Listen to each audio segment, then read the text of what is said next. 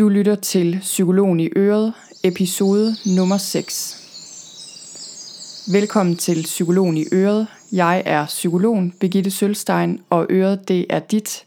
Denne podcast vil egentlig bare gerne inspirere dig til et liv med mindre stress og meget mere af alt det gode. Hej med jer. I dag skal det handle om kroppen og åndedrættet, og jeg har besøg af en helt særlig gæst, som kan nogle ting, når det kommer til sammenhængen mellem krop og sind.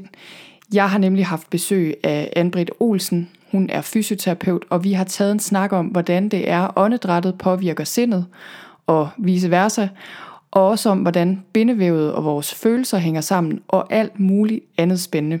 Jeg vil virkelig anbefale dig at lytte med. Jeg tror, de fleste vil lære noget nyt i dag. Anbrit Olsen, hun er fysioterapeut, og hun har en master i coaching. Hun har mange års erfaring med idrætsskader og ortopædkirurgiske problemstillinger, og arbejder til daglig i Parkens Fysioterapi på Østerbro. Hun driver ved siden af sin almindelige kliniske praksis virksomheden Krop og Kommunikation, hvor hun underviser i kroppens betydning for kommunikation, og så laver hun også individuelle kropsbehandlinger med kombineret fokus på krop og samtale. Velkommen til, Anne-Britt. Til min stue her. Tusind tak, fordi du vil komme. Vi kender jo hinanden privat. Det skal jo ikke være nogen hemmelighed, fordi vi har børn på samme alder. Ja. Men fagligt synes jeg jo også, at vi har rigtig meget til fælles faktisk. Til trods for, at du er fysioterapeut, og jeg er psykolog, øhm, så har jeg jo tit tænkt, når vi nogle gange har snakket om vores arbejde, at det et stykke hen ad vejen i hvert fald er lidt de samme mennesker, vi faktisk har med at gøre. Ja. Selvom øh, du arbejder med mange øh, forskellige, selvfølgelig også idrætsskader og så videre, dem, dem ser jeg ikke så mange af, men så ser du også en del mennesker med stress i virkeligheden i dit arbejde. Øh, og det, jeg synes er meget spændende, det er jo det her med, som psykolog er man nok lidt fagskadet, føler jeg nogle gange, ikke? fordi vi har læst på universitetet i mange år, og det er ikke fordi vi ikke ved, at kroppen er vigtig, men vi har læst meget om den og kender meget til forskningen, men vi lærer ikke så meget om, hvordan man arbejder med den i praksis, og det er jo lige præcis det, du kan, synes jeg. Så, øh, så derfor tænkte jeg, at det ville være rigtig spændende at invitere dig og snakke lidt mere om det, fordi jeg synes, du kan virkelig nogle ting med kroppen. Øh, det er noget, jeg ved ud fra din tv, men også øh, har jo også mærket det på egen krop. Så det var rigtig dejligt, du gad at komme. De fleste, når de hører ordet fysioterapeut, tænker måske sådan lidt mere på traditionel fysioterapi, altså det her med, hvis man har ondt i knæet, så får man nogle knæøvelser eller et eller andet. Men det er ikke den måde, du arbejder på. Og, øh, og jeg tænkte på, om du kunne sige lidt om den der metode, som vi kommer til at tale om lidt senere, altså Douglas Hills metode. Hvordan kom du i gang med at arbejde med den metode, og hvordan kom du ligesom i den retning frem for mere traditionel fysioterapi? Altså man kan sige, at jeg er jo sådan lidt kommet, øh, du siger, at du startede på universitetet og har bevæget dig fra det og mere over imod kroppen, og jeg er jo kommet lidt den anden vej, hvor jeg startede meget med krop og kun krop. Når det var knæ, så kiggede vi kun på et knæ, mm. til ligesom også at få mere den der mentale del med ind. Øh, og noget kommer jo med erfaring øh, og nysgerrighed. Og, øh, og over de 15-20 år, jeg har været fysioterapeut, der har jeg jo hele tiden flyttet mig og så har jeg været heldig at have nogle kolleger, som har haft lyst til at flytte sig sammen med mig, og også har været nysgerrige, og vi har kunnet inspirere hinanden. Og, og det der de seneste par år er, um, altså for alvor er sket med, med min faglighed og med, med Douglas Hill, som du nævner, det er, at, øh, at han har flyttet mig over i, i øh, et felt, hvor, hvor jeg for alvor synes, at nu begynder jeg at komme ind til noget af det, der er kernen af, hvad årsagerne er til, at mm. der sker noget med kroppen. Ja. Og sådan helt øh, lavpraktisk var, havde min kollega tilfældigt set en DVD med ham, og synes det så spændende ud, og så tog han på kursus i London, og kom hjem med armene over vejret og sagde, det her, Anne-Britt, det er simpelthen mindblowing. Mm. Og han har været fysioterapeut i 30 år, og har også prøvet lidt af hvert. Mm. Og så legede vi lidt med det på klinikken, og prøvede nogle ting af, og så øh, heldigvis var der en anden dansk fysioterapeut, som fik ham til Danmark, så nu har vi været afsted, jeg tror en seks gange på workshop med ham, mm. både her og, og i, i London. Og det har været virkelig inspirerende. Mm. Altså, jeg har jo hentet dig i dag, fordi jeg rigtig gerne ville tale om åndedrættet især, og også om kroppen. altså i det hele taget, som jo også er meget vigtigt øh, i min forståelse af stress og sådan psykologi i det hele taget. Og åndedrættet, hvis vi skal starte med det, altså det er jo bare så centralt for mig at se øh, på mange forskellige måder, ikke? fordi det er sådan en slags spejl for, hvordan man har det i det hele taget, føler jeg. Den der vejrtrækning, fordi jeg ved, det er også noget, du arbejder meget med. Hvad er det med den? Altså, hvorfor er den så vigtig? Mm. Altså, vejrtrækning er jo, ved alle jo er vigtig, fordi det er den måde, vi får ild ind i kroppen. Øh, men for mig så er, og det er også noget af det, jeg er blevet inspireret af Douglas Hill, som arbejder rigtig meget med vejrtrækning central, som central del i behandlingen, det er, at det er en form for bindeled mellem den fysiske krop og den mentale krop. Mm. Øhm, og øh, og øh, jeg, jeg tror, at, at den travlhed, vi lever i, jeg er ret sikker på, og den effektivitet, der er i vores, i hvert fald i vores del af verden, øh, er ligesom en stor synder i forhold til, at vi ikke får trukket vejret ordentligt. Ja. Og, øh, og vejrtrækningsmusklen er jo sådan en form for kuppel, eller man, det ligner nærmest en paraply, som deler kroppen mm. over i midten. Altså, ja, diafragma, diafragma eller vejrtrækningsmusklen. Ja. Og den, øh, når man trækker vejret, så skal man optimalt, så skal man have luften ned i maven, og det betyder så, at paraplyen den ligesom stempler nedad. Øhm, og, øh, og de fleste, og jeg kan jo se det, når folk kommer og ligger på min briks, de fleste, de trækker vejret op i brystkassen. Mm. Uden overhovedet at være klar over det. Og bliver enormt overrasket over, at der er simpelthen for lidt plads. Altså musklerne er spændt, vejrtrækningsmusklen er spændt. Ja. Øhm, og hvis man skal sige lidt om, om nogle af de, øh, de fordele, der er øh, ved at trække vejret ned i maven, så for det første, så får man mere ilt ud til cellerne. Mm. Vores celler skal have ja. ilt helt ja, basis. så får man får ligesom mere energi. Det gør man. ja.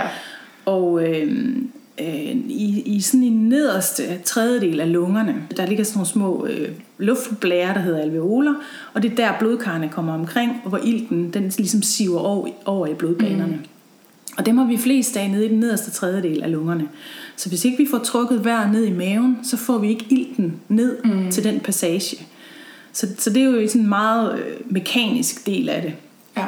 Øh, og så øh, er der ligesom også sådan, og det kommer vi måske mere ind på senere, der er også sådan den der lidt mere følelsesmæssige del af det, det er, at hvis vi trækker vejret ned i maven, og maven den buler udad, så den dynamiske bevægelse, der kommer ved, at vi ligesom maven buler ud, og så slipper mm. den igen.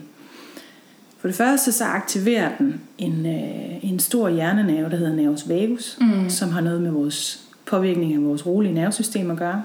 Ja. Og for det andet, så aktiverer den en hel masse små receptorer, der sidder i bindevævet.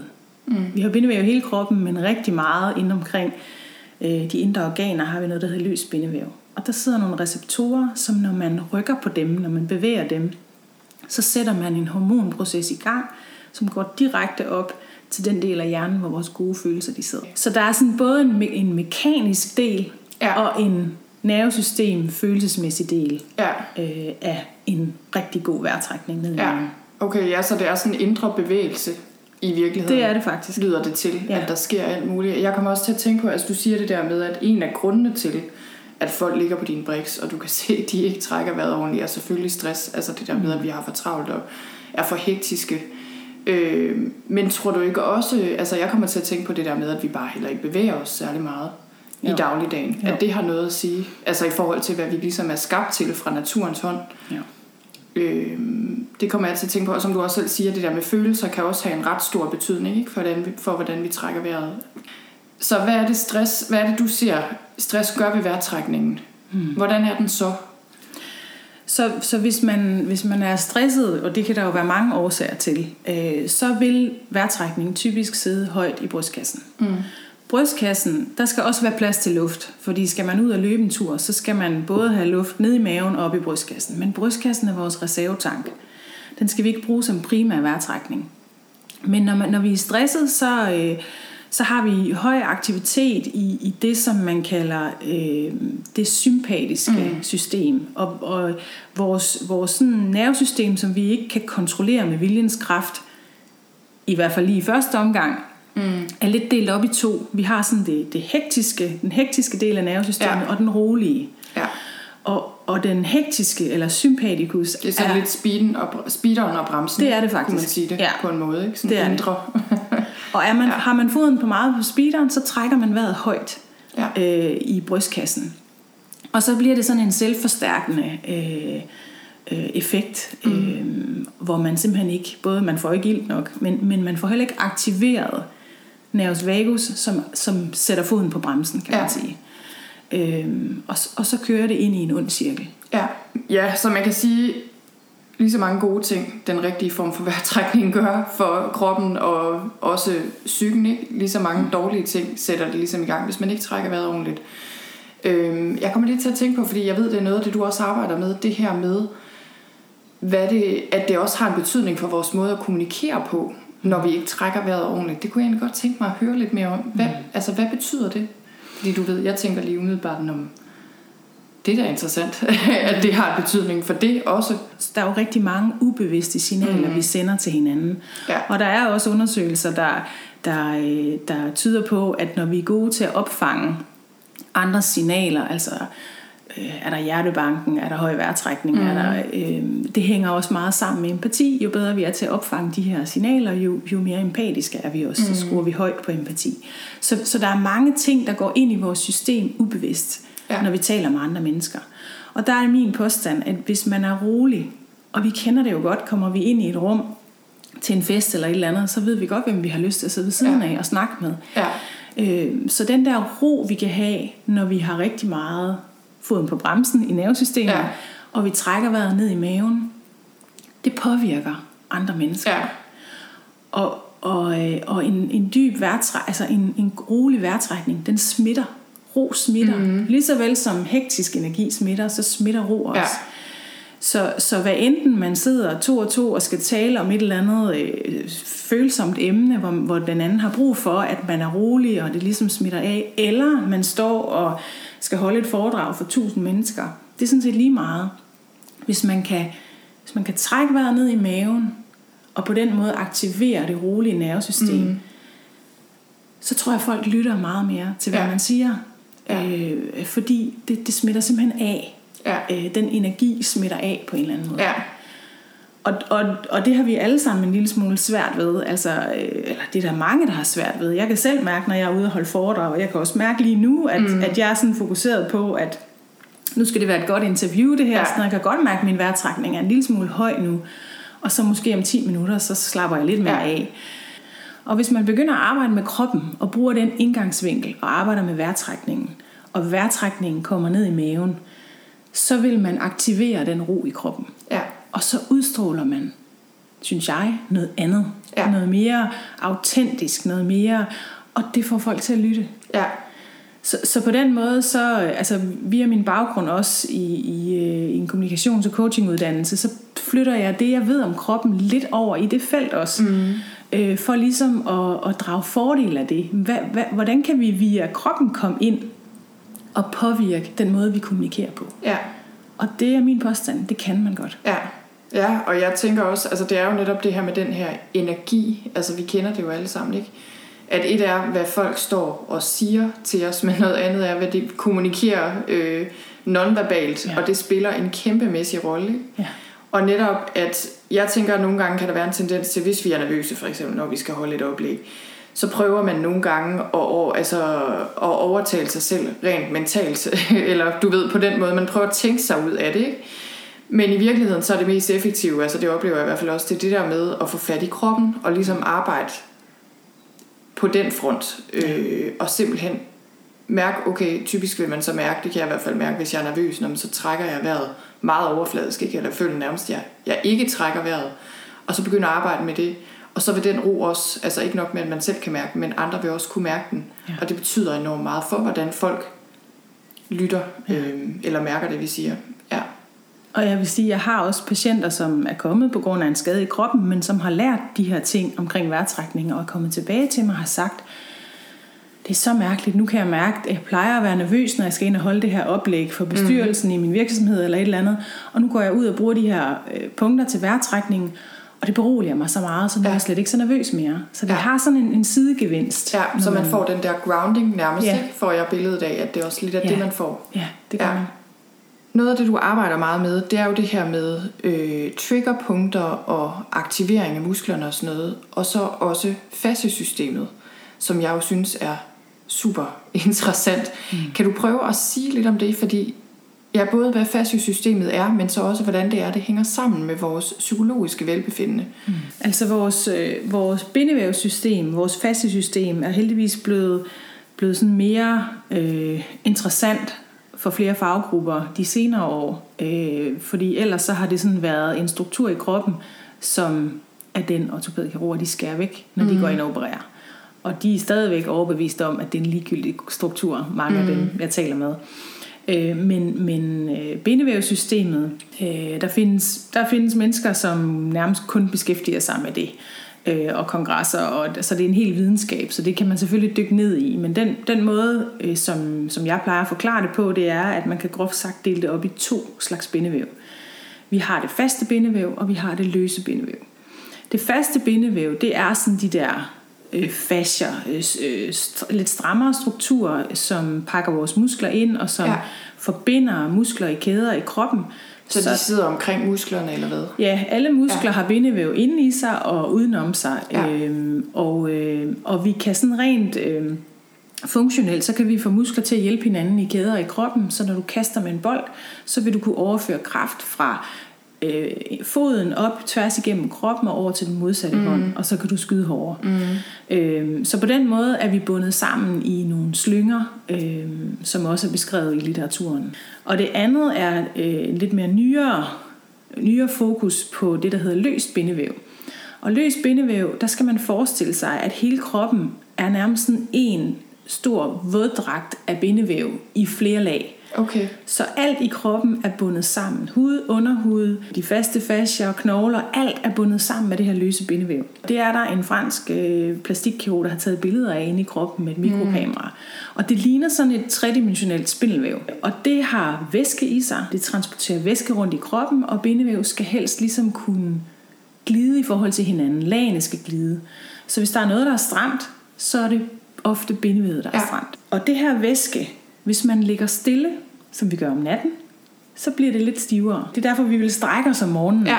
Sådan ligesom for at få gang og få det der væske øh, blødt op, så det ikke er så meget velcro, men det mere bliver til olie. Mm. Så man kan godt forestille sig, at, at hvis man er stiv, så er kroppen lidt velcroagtig. Når vi så begynder at bevæge os, så bliver det smurt, så det bliver til olie, og så har vi det, så har vi det bedre i kroppen. Ja. Hvis man så bliver inaktiv på grund af, at man er gipset, eller man har ligget i sengen eller et eller andet, så over længere tid end bare en nat, så er skaden selvfølgelig lidt større. Og så mm. kan det være, at man har brug for, at der er nogen, der skal ind og arbejde med bindevævet manuelt. Men ellers sådan, hvis man ikke fejler noget, så er dynamisk bevægelse, alsidig bevægelse, det smør øh, Ja. ja. bindevævet. Og hvordan er det så, du ved, fordi det, jeg synes er så interessant, det er det der med, at der faktisk er en direkte forbindelse mellem bindevævet og ligesom, øh, hvor sundt det er, eller bevægeligt, eller hvad skal man nu sige, og så vores følelser. Ja. Kan du sige lidt om det? Ja, fordi i, i det løse bindevæv, der sidder der en hel masse små receptorer, interoceptorer hedder de. Og det gør der overalt i, i kroppen, men især i maveregionen, omkring de indre organer, har vi en stor koncentration af de her receptorer. Mm. Og når vi bevæger os, og ligesom fysisk flytter på bindevævet, så aktiverer vi receptorerne. Og når vi gør det, så sætter det gang i en hormonproces, som fra maven har en direkte adgang til den del i hjernen, det der hedder det limbiske system, hvor vores mm. gode følelser de ligger. Ja. Så vi kan via vejrtrækning og bevæge maven tænde for de gode følelser i hjernen. Ja. Så det er i virkeligheden, altså det, du snakker om, er jo neurotransmitter, øh, som vi normalt måske er vant til at tænke på, det er noget, der bliver produceret og ligesom øh, befinder sig i hjernen primært. Men det er jo også derfor, man kalder maven den anden hjerne nogle gange. Ja. Og det du så siger, det er, jamen prøv at høre, det her bindevæv, altså det binder hele kroppen sammen. Det er simpelthen i hele kroppen, og det ved vi også i dag, at øh, de her kemiske stoffer, øh, de bliver simpelthen produceret og bevæger sig rundt i hele kroppen. Ja. Ja, interessant. Og det er jo, og igen, altså det er jo endnu en god grund til at bevæge sig, og derfor det er så super vigtigt, fordi det er ikke bare noget med at holde sig i god form rent fysisk, altså det har simpelthen noget at gøre med hvordan vi har det. Ja, ja, det har det. Og det er også det, der gør, at det, når, vi, når vi snakker om det, der hedder det autonome nervesystem, som er der, hvor vores stress ligger, og vores ro også ligger, hvor vi siger, at det er jo normalt ikke noget, vi kan påvirke, det er noget, der mm. påvirker os. Men det er her, hvor der pludselig er et vindue ind til, at vi kan påvirke det. Ja. Via bevægelse, via at trække vejret. Ja. At så kan vi begynde at regulere det, som vi troede, vi ikke kunne regulere. Ja, så det beroliger simpelthen kroppen ja. og hele den del af nervesystemet, vi normalt ikke kan styre med viljens kraft. Ja. ja. Er der nogle former for bevægelse, du vil sige er specielt gode? Altså jeg tænker, at generelt er bevægelse bare godt. Alle former for bevægelse, ikke? Ja. Men er der bevægelsesformer, der er specielt gode i forhold til det her med at holde fast i systemet? Hvad siger man, fleksibelt, sundt. Mm. Altså der er jo kommet sådan retninger, altså yin yoga for eksempel, mm. øh, er jo en yogaform, som arbejder med bindevævet. Ja. Øh, og der findes forskellige andre former, øh, der er noget, der hedder physioflow, og der findes, altså, som, som direkte siger, at vi arbejder med bindevævet. Mm. Og det gør de også. For mig så er det vigtigere, det er at sige, altså finde ud af, når jeg skal have folk til at bevæge sig noget mere, hvad har de lyst til? Ja. Fordi det her det er jo ikke noget, de skal gøre i 14 dage. Det er jo egentlig noget, der er en, en livsproces. Ja. Så for mig er det vigtigere, at hvis det, de elsker allermest, det er at gå ned og svømme, så gå ned og svøm. Ja. Fordi så længe man bevæger sig, ja. øh, så er det bedre end at sige til folk, at du skal gå til yin yoga, og så gør de det aldrig. Ja.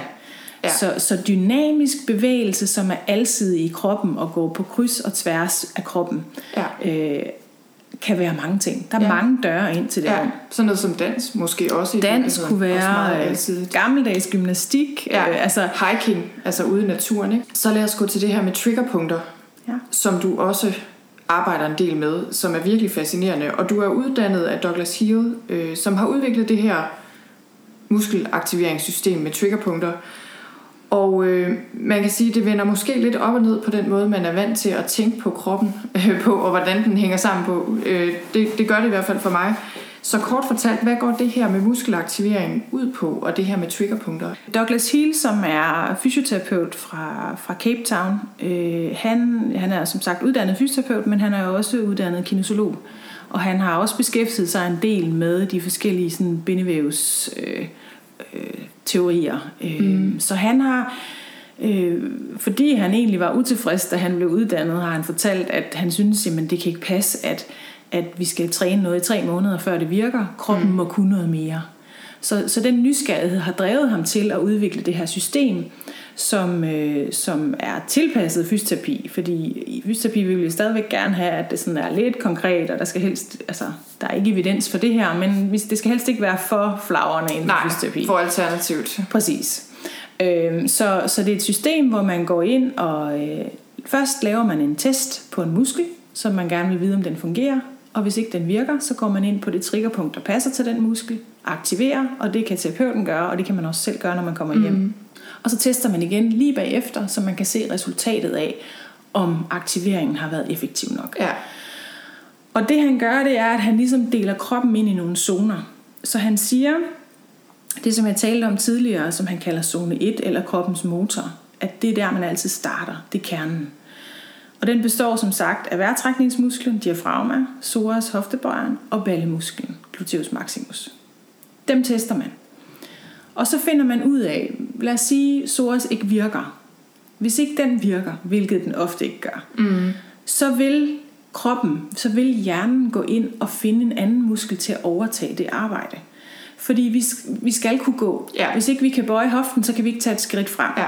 Så hvis ikke psoas gør det, så er der noget andet, der må gøre det. Og der kan man så gå ind i, i kroppen øh, og teste, hvad overtager. Og det kan være meget forskelligt. Øh, men der deler han så ind i zone 2 og zone 3. Så zone 2, det er lår og baglår, mm. eller mavemuskler og ryg. Zone 3, det er fra knæene og ned efter, så underben og fod. Eller zone 3 op i den anden ende, som er skulder, hals, kæbe i den Ja. region. Og det er egentlig bare en information, som fortæller noget til terapeuten om, hvad der giver mening i forhold til den overbelastning, personerne har lavet. Og hvis man, hvis man ikke kan teste og holde benet med nogle af musklerne, så er man det, vi kalder en nul-strategi, eller som mm. Douglas han siger, en zero. Og det kan man være, hvis man er påvirket, stresset, eller man Okay. har været ude for et traume, eller altså, der kan være nogle Ja. ting der, øh, som, som kan betyde noget. Ja. Så det du siger, hvor, altså, hvor der nærmest er slukket. Ja, Ja. Ja, og, og det betyder ikke, at man ikke kan gå rundt på gaden, men det betyder bare, at man har en enorm sårbar krop. Mm. Så man skal nok ikke lige gå ud og løbe et maraton på en nul krop. Og når man så har ligesom dannet sig et overblik, så går man i gang med den her aktivering. Og selve behandlingen af terapeuten tager ikke så lang tid, men den er ret smertefuld. Ja. Altså, jeg har jo prøvet det på egen krop, og jeg vil sige, det kan nogle steder i hvert fald, det kan gøre ret ondt, ikke? Ja. Men til gengæld vil jeg jo også sige det der med, at du siger, at man tester en muskel, for eksempel en lov, lovmuskel, øh, og man kan løfte den så og så meget, eller man har så og så meget kraft i den, og så bliver man aktiveret et sted, og øjeblikket efter kan man pludselig noget helt andet. Altså det er ret specielt, synes ja. jeg, og ja. man kan godt blive lidt skeptisk. Altså hvis det ikke var fordi, man ligesom stoler på vedkommende, så virker det lidt underligt. Fordi vi er jo vant til at tænke, at når man styrker er noget, man oparbejder over tid. Ikke? Ja. Men det er selvfølgelig fordi musklen slet ikke bliver brugt, og pludselig kan man så bruge den på en ja. helt anden måde. Altså det er simpelthen så fascinerende. Og, og man kan sige, da først, da først jeg ligesom havde lært det her også, jeg havde også de der oplevelser på kurserne i starten, mm. hvor jeg bare tænkte, hvad? Det ja. kan simpelthen ikke passe ja. det her. Men, men det er bare, man snakker til hjernen. Mm. Altså når man bruger de der punkter. Man snakker til hjernen og beder hjernen om at vågne op. Ja. Og, og det er enormt fascinerende, hvor meget vores krop egentlig kan. Ja. Og, og det er vigtigt for mig også at, at sige til folk, det er ikke mig, der er tryllekunstner her. Det er din krop. Jeg ved bare, hvor jeg skal trykke hende, ja. og nu lærer jeg dig, hvor du skal trykke hende. Men det er din krop, der gør arbejdet. Ja. Så der er, der er ikke noget hokus pokus i det, selvom det kan føles sådan. Ja, Men, ja det kan godt føles sådan. Ja. Jeg tænkte på, at det vi kunne gøre her, det var simpelthen at vise folk, eller ikke vise, fordi vi er jo kun på lyd, men, øh, men fortæl folk, hvad er det, man kan gøre øh, selv, eller hvad er det, hvor er det typisk, man kan gå ind og arbejde? Altså hvis man for eksempel føler sig stresset, eller bare i det hele taget gerne vil prøve det her af på egen krop, så tænk jeg på, om du vil vise, hvad det er, du gør, når du har en patient, øh, men også hvad det er, man kan gøre derhjemme, mm. altså gå i gang med at prøve. Har du mod på det? Det kan du tro. Så det vi gør, det er, at øh, jeg viser dig og, og, og fortæller til lytterne, hvordan man kan trykke på de her punkter selv. Ja. Fordi det er klart, at, at i det terapeutiske arbejde vil man lave alle testene og retestene, men, men det gør vi så ikke nu, men nu sådan at, at folk ligesom kan få en fornemmelse af, hvad kan de ja. starte med at gøre selv. Så lige nu ligger jeg ned, men man kan sidde op eller ligge ned, eller gøre, hvad man vil, ikke? Når man gør det selv, kan man, der hvor man ja. synes, det er nemmest. Altså jeg gør det typisk i badet om morgenen, ja. øh, og lige få aktiveret kroppen, inden jeg går ud af døren. Ja. Ja, det skal selvfølgelig også siges, altså nu har jeg jo øh, jeg har før fået en behandling hos dig, mm. og det er klart, der er stor forskel på at prøve at trykke på de her. Jeg tænker, man kan mærke en effekt, når man gør det selv, men der er selvfølgelig stor forskel, ikke? Ja. Eller hvad vil du sige? Det vil jeg sige. Altså, jeg har nogle gange øh, børn på briksen, som jeg simpelthen ikke... Altså, jeg kan mærke, det går ikke, at jeg trykker så hårdt, som jeg gør på de voksne. Mm. Altså, de voksne, de får at vide, du må råbe og skrige, du må bande, du må bare ikke slå mig. og, hvilket man godt kan Hvilket man får lyst til, ja. Nå, det gør øh, Og så igen skal jeg sige, men altså, så, det tager ikke så lang tid, så det er rimelig hurtigt overstået. Og når man mærker effekten bagefter, så tilgiver man ja. terapeuten. Øh, men, men jeg har nogle gange børn på briksen, hvor, hvor jeg ikke kan gøre det, øh, fordi det kan de simpelthen ikke kapere. Og så tester jeg, og så viser jeg dem, hvordan de skal trykke selv, og så retester jeg, og så er der faktisk en effekt. Mm. Men er man meget lukket ned, så kan det være en stor fordel, at man ligesom har nogle behandlinger hos en terapeut, som virkelig får åbnet for sluserne. Ja. Og man også nogle gange lige får prøvet af, der er en anden, der trykker, og som ved, hvor der skal trykkes, ja. så man bedre kan huske og lære, ja. Hvordan er det, jeg skal gøre det selv. Ja, så man får vist, hvor det er, og ja. så man måske også har en fornemmelse af, hvordan det skal mærke, altså, ja. hvordan det skal føles. Ja. Ja. Og så vil jeg også sige, altså alle de der mentale ting, som kan dukke op, når folk ligger på briksen, dem får man jo ikke frem selv, Nej. når man trykker selv. Altså det er, når man virkelig står og arbejder ja. ind i vævet, og, og, og den anden person kan slappe af og kan lade det komme, der kommer op. Ja. Så det er jo ikke alle, der har de oplevelser, men gemmer man på noget, så kommer det ofte op, når man åbner ja. for sluserne. Ja. Og det vil det ikke gøre ved en selvaktivering derhjemme. Nej. Okay. Så man vil altid starte med øh, vejrtrækningsmusklen. Så, så hvis du gør det, at du tager begge dine hænder, og så tager du øh, fingrene minus tommelfingeren, og så laver du ligesom sådan en, en krog ind under din ribbenskant. Og ja. hvis du starter i solar plexus, uden at trykke ind i solar plexus, mm. men at fingrene på hver sin side er så tæt som muligt. Og så skal du gribe ind, så du nærmest griber ind under ribbenskanten. Ja. Og nogen kan være meget stramme her, men så må man bare trykke så godt man kan. Ja. Så man laver et greb ind, så man har fat, og så skrubber man sådan lidt sideværs i sådan en 20-30 sekunder. Ja. Og det må gerne gå ondt. Ja. Hvis det gør ondt, så er det fordi, der er noget, der er bundet, som trænger til at blive løsnet. Ja. Og så følger man ribenskanten skråt ned imod taljen, og der kan man måske dele op i en to, tre Ja. portioner af 20 sekunder. Okay. Alt Så efter, man flytter hænderne ja, ned. man flytter lige sådan en, en etage ned. Ikke? Yes. Så det er det første sted. Og det næste sted, som også handler om vejrtrækningen, det er brystbenet. Så brystbenet går igen fra solar plexus og så op til lige før halsen, lige før det bløde punkt i halsen. Og der plejer jeg at sige, tag en knytnæve, fordi det er der, man har flest kræfter, og så øh, skrub. Ja. Og det, det er et sensitivt det sted. kan også godt gøre ret ondt. Vi har ikke så, vi har det er meget hudlige oven på knogle, ja. Ja. så det er et sted, men det er også et sted, der kan sidde ting og sager. Ja. Øh, og der er blandt andet et par danske sygeplejersker, der på et tidspunkt har lavet et studie, hvor de har sammenholdt smerteniveau her på brystbenet med kortisolniveau, som er et stresshormon Yes. i kroppen. Og jo mere smerte, jo mere kortisol Okay, han også i ja, det er meget interessant. Så, så der er, altså det, det er jo igen måde, kroppen snakker, når Ja. det er, den øh, er Ja. presset. Ikke? Ja, Og det, der skrubber man så også op og ned 20-30 sekunder. 20-30 sekunder. Ja. Ja. Og er der et sted, der gør lidt mere ondt end andre, så er det der, man søger hen Yes. og lige giver den en ekstra omgang. Ja. Så trækker man vejret ned i maven og mærker efter, om man synes, det har givet noget, om det mm. har løsnet. ja. Så det er en måde simpelthen at løsne diafragma på. Ja. Eller, ja. Det er det. Og, og de fleste, i hvert fald når de får behandling, vil opleve, at det er nemmere at trække vejret ned i Ja. maven. Der er nogen, hvor man er nødt til, om måske en to-tre sessioner, at arbejde på vejrtrækningen, fordi den i den grad er låst. Det mm. ser vi. Men, øh, de fleste får en effekt første ja. gang. Og så er der det interessante, når man skal få vejrtrækningsmusklen ned til det næste, som er hoftebøjeren, så, øh, så hvad vi måske ikke har så meget fokus på, så er øh, fibrene i vejrtrækningsmusklen, de vokser direkte over i psoas i hoftebøjeren. Okay. Det vil sige, at der er en forbindelse fysiologisk, fysisk, mm. mellem de to muskler. Så hvis jeg egentlig, fordi jeg gerne fysisk vil have kroppen til at være mere effektiv, så arbejder jeg på psoas. Men hvis ikke vejrtrækningsmusklen fungerer, så kan jeg arbejde lige så meget på psoas, jeg vil, så vil der hele tiden blive slukket ned. Ja. Så clear vejrtrækningen først. Og når den fungerer, og man kan trække vejret ned i maven, så føder man psoas ligesom med... med Helt automatisk. Ja. Og så kan man så gå ind og teste og aktivere psoas. Psoas finder man, hvis man sætter en finger ind på navlen, og så finder man i den side, hvor man aktiverer, der sidder sådan en, en meget tydelig knoglespids ude omkring hoften. Ja. Øh, og de to punkter, hvis man laver en linje mellem de to, så vælger man midten af de to. Ja. Og her plejer jeg at bruge øh, pegefinger og, og langefinger på begge hænder. Okay. Lige på det punkt, fordi så synes jeg, jeg har flest kræfter til ligesom, man skal godt stykke ind i maven. Ja. Så går man dybt, dybt ned, og man kommer ned forbi tarmene. Der er ikke noget farligt, der sker ikke noget. Men forsigtigt ned, mens man slapper af. Og når man så rammer bunden, og det kan være forskelligt, hvor langt man kan komme ned ja. På grund af smerte, så skrubber man lidt rundt svarende til sådan en to størrelse. Ja. Psoas ligger derinde i maven. Den går fra, fra toppen af lårbenet her på forsiden, lige under lysken, der hæfter den. Og så går den ind igennem maven, og så hæfter den på de nederste ja. Rygvivler. Øh, og den har et samarbejde med en anden del af den muskel også, men det er primært psoas, vi gerne vil have fat ja. I her.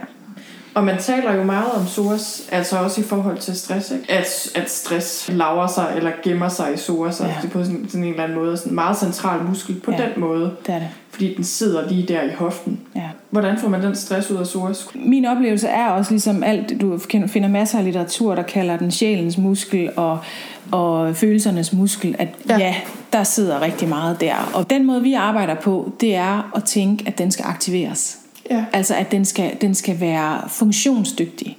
Så hvorfor, skal man, hvorfor kan man ikke bare strække den, Ja. eller hvad? Fordi det siger man jo Ja. ellers. Det er der rigtig meget fokus på, øh, og specielt inden for hele yoga-verdenen mm. er der rigtig meget fokus på det her med, at psoas er kort og stram, og den skal strækkes. Og nu kommer jeg nok i clinch med samtlige yogainstruktører. Det er okay. øh, men, der skal øh, være plads til forskellige ja. perspektiver. Men altså vores erfaring øh, er, når vi går ind og simpelthen systemisk tester hen over hoften, det er, at det er faktisk meget sjældent, at psoas er stram. Okay. Den kan være dysfunktionel, altså den kan være, den fungerer ikke, den, kan ikke, den er ikke aktiveret, men, men noget af det, som folk føler er stramt ned over hoften, det er meget sjældent psoas. Det kan mm. være, men det er meget sjældent. Det er som regel der ligger en muskel lige ved siden af, som godt kan være, kan være rigtig stram. Og hvis man sådan skal argumentere lidt for den påstand, som, som jeg ved, nogen vil stejle mm. over, så er det, psoas er jo den muskel, som svarende til, hvis vi kigger på dyr, det er mørbræn. Ja. Og mørbræn er jo noget af det møreste kød på dyr. Mm. Øh, og hvis man kigger og skærer en mørbræd over i, i en bøf, så er der kun muskelfiber. Der er ikke en hel masse bindevæv inde i. Og psoas er sådan en muskel, der har en tynd fascia omkring sig, men ikke en hel masse stift bindevæv inde i sig. Mm. Og det, når en muskel er stram, så er det bindevævet og fascierne, der er stramme. Mm. Så psoas er ikke som konstruktion en muskel, som har tendens til at blive stram. Øh, der er andre fyser, der er enige med os, men altså, det, er jo, det er jo en påstand, som går noget imod den, den gængse opfattelse. Ja. Men, men når man i overvis masser af gange har testet reel længde, når man lægger folk, op på en brix, så, så er det det billede, som vi i hvert fald har fået. Ja. Og det giver mening for mig. Det Ja. giver mening for mig, at det er mere noget funktion, der ikke er. Altså den, dens, det, at den skal bøje hoften, den skal bære benet, føre benet frem, end det er, at den er stram. Ja. Og nu er det jo ikke, fordi folk skal holde op med at dyrke yoga. Slet, slet, slet altså, jeg tænker, både fordi det er jo øh, altså, godt på grund af bindevævet og alt Ja. det andet, ikke? Jeg sender Men, øh, rigtig ofte folk, når de spørger, "Men hvad skal jeg så lave? Så når jeg har lært dem nogle helt sådan specifikke ting omkring de her zoner, så siger jeg til dem, gå til yoga. Ja. Fordi yoga integrerer vejrtrækningen på en måde, som giver mening i forhold til det, som jeg også står og taler om. Øhm, og der kan være, der kan være nogen, øh, for eksempel Pilates, og igen, det, det er også kontroversielt, men der kan være nogen Pilates øh, retninger, hvor man meget arbejder med det her med at suge navlen ind og, og holde på, på området dernede, mm. som efter det her system faktisk vil lukke ned for zone 1. Ja. Og hvis man taler med Douglas om det, så, så er han ikke specielt meget tilhænger af den måde Pilates folk trækker vejret på. Nej, Øh, og han har set fordi det påvirker resten af kroppens muskler arbejde. Ja, det er pop, fordi du, du, du holder ligesom på vejret, så du, du trækker vejret ud med ribbenene til siden, og ikke ned dybt Ja. i maven. Øh, og det lukker zone 1 ned. Ja. Og igen, det er en påstand, og så kan man jo, man kan jo vælge og så få noget erfaring med det, og så se, hvad virker bedst Ja. for mig. Og, og det, det skal der være plads til. Men jeg har været igennem mange af de her sådan forskellige måder at træne og behandle på i, i min karriere, og, og det her, det giver rigtig, rigtig meget mening Ja. for mig. Jeg kunne aldrig finde på at sige til folk, hvis de er rigtig glade for at gå til Pilates, at de ikke skulle. Men jeg siger til dem, prøv at lægge mærke til, når du trækker vejret sådan, som jeg instruerer mm. i, og når du trækker vejret sådan, som din Pilates-instruktør siger, hvad gør det ved din krop? Ja. Og så vælge det, du synes Ja. giver mest mening. Altså, jeg er jo for eksempel ret glad for Pilates. Ja. Men jeg må også sige, efter jeg har lært de her ting af dig, så er jeg lidt mere opmærksom på, altså faktisk droppet en del af den der Pilates. Jeg har ikke droppet øvelserne, Nej. men jeg har droppet, jeg har ændret vejrtrækningen lidt, faktisk. Ja. Så det giver også god mening for mig. Og det er også det, jeg siger, men, men, men Pilates kan mange ting træningsmæssigt, ja. og der er mange, som er kommet til skade, som er super glade for det, fordi at det er træning på en skånsom måde ofte. Ja. Så respekt for det, men, men øh, overvej det med vejrtrækning. Ja. Så, ja, så vi skal ikke nødvendigvis strække psoas, fordi den er for stram i hvert fald. Så Nej. hvordan er det så, man aktiverer den? Så, så, så det der med at måle ud fra navlen og ud til, som vi gjorde lige før, så når man kommer ind der og, og rører, så mm. aktiverer man den. Og når Ja. jeg så laver testen bagefter, så kan man tydeligt mærke, at det er blevet bedre. Okay. Så når det sidder i kroppen, så går jeg selvfølgelig ind og instruerer i nogle øvelser, hvor man går ind og arbejder dynamisk mm. med psoas. Det er klart. Men det kan godt være, at man lige skal lære at aktivere i en 14 dages tid først, inden man begynder. For ellers så træner man bare folk på deres kompensationer, mm. og så træner man dem ind i skader. Ja. Øhm, så det gælder om at bygge op indenfra. Ja. Og så skal der selvfølgelig både liggende og stående og funktionelle øvelser og lunges og squat og alt muligt. Alt det, man er vant til. Alt det, man er vant til. Ja. Men med en integreret vejrtrækning ned til maven. Ja. Okay. Så det var det. Så det var brystbenet Og psoas. og psoas. Så mangler vi, Eller diafragma og psoas. ja, så mangler vi ballemusklen, øh, som er med i den treenighed. Så det er, hvad psoas er på forsiden, det er ballen på bagsiden. Ja. Så hvis ballen er svag, så begynder baglåret at tage over, eller lægen begynder at tage over. Øh, og den aktiverer man op fra hovedet af. Og så er det, Okay. så er det, det bliver lidt mærkeligt. Og det, jeg plejer at sige til folk, det kan jeg ikke forklare. Der, altså, der må man bare sige noget. Sådan er det bare. Ja, og det er der testen er god. Ja. tester, ballen virker ikke. Og så går man op, og så tager man, det første sted, man tager fat, det er pegefingeren sådan lidt som en krog ind på kæbeknoglen, helt under øreflippen. Ja. Altså så langt op imod kraniet, man kan komme, men stadigvæk, stadigvæk okay. er man på kæben. Er det normalt at være meget øm der? Jeg er ret øm der, yep. synes jeg. De fleste er meget sensitive ja. der. Øh, og det er også et punkt, som nogle gange forbedrer vejrtrækningen, men som også kan aktivere nogle mentale ting. Ja. Så der skrubber man 20-30 sekunder, der hvor det er allermest dømt. Mm. Og er der ikke noget, så må man lige lede lidt i området. Måske lidt ind på kæben, sådan et ja. lille stykke. Og når du siger skrubber, så mener du sådan masserer i cirkler eller ja. frem og tilbage sådan en lille smule, ikke? Men lidt hårdt. Ja. Og de her punkter, de krydser over. Det vil sige, at den højre kæbe aktiverer venstre balle, og den venstre kæbe aktiverer højre balle. Og Douglas gør ikke noget ud af at forklare hvorfor, fordi han ved, det virker, så bare gør det, siger han. Ja.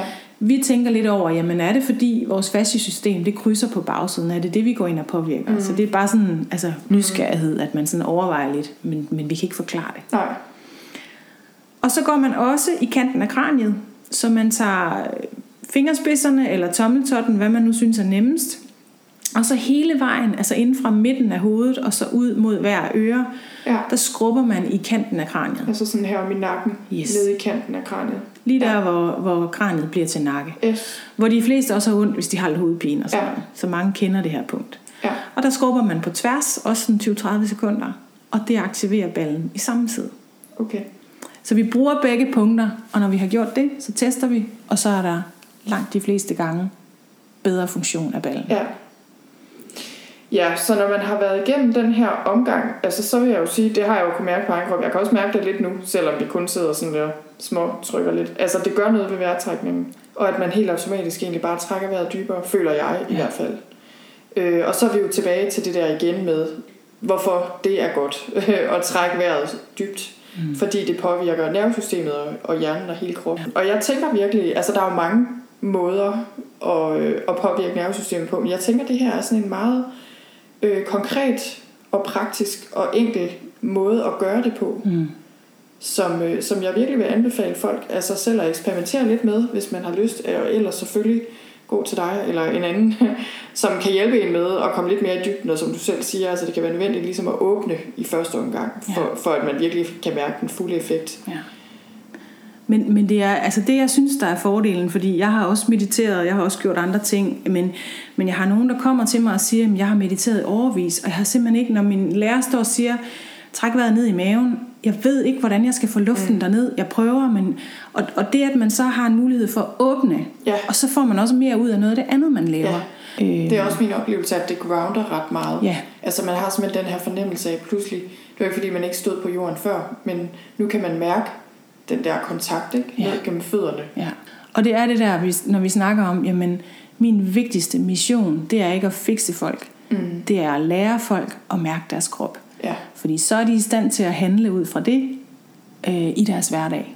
Yes. Og vi er alle sammen i situationer i livet, i perioder, hvor vi ikke kan gøre det, der er allermest hensigtsmæssigt eller godt for os selv og vores familie, men hvor vi er nødt til at overleve. Mm. Og hvis vi kan mærke vores krop, så ved vi også godt, at er vi i ubalance, så skal vi ikke lige hjælpe vennerne med at flytte, mm. for så får vi altså et hold i ryggen, mm. eller løbe et maraton, fordi nu havde vi lige tilmeldt os. Mm. Så, så, så det er en, bliver en måde, man ligesom får en vejviser i livet på en eller anden måde. Ja. At man lærer at mærke efter. For der er ikke noget sparen op i banken. Jeg kan ikke give folk tre behandlinger, og så virker det i tre år. Nej, det er ærgerligt, ikke? Det, fungerer, det er super ærgerligt, og det er mega uretfærdigt. Ja. Men det er ikke sådan, det fungerer desværre. Nej, det er lidt ligesom det, altså det er ikke nok bare at tage på retræte en uge om året, hvis man så stresser rundt resten af året. Nej. Effekten holder ikke. Det gør den ikke. Men man får et redskab, ja. som man kan pille ud af skuffen, når man har brug for det. Det er måske et meget godt sted at slutte i virkeligheden. Ja. Tusind tak, fordi du kom. Selv tak. Og det var alt for i dag.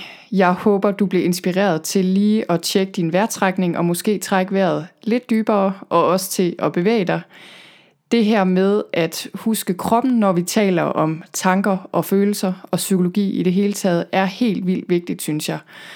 Og for mig at se, at det her med at arbejde med kroppen og stile mod at have en stærk og smidig og afslappet krop, en rigtig god genvej til et sundt og et stærkt sind. Hvis du vil vide mere om Anne-Britt, så kan du finde hende på kropogkommunikation.com. Tusind tak, fordi du lyttede med. Vi høres ved i næste uge.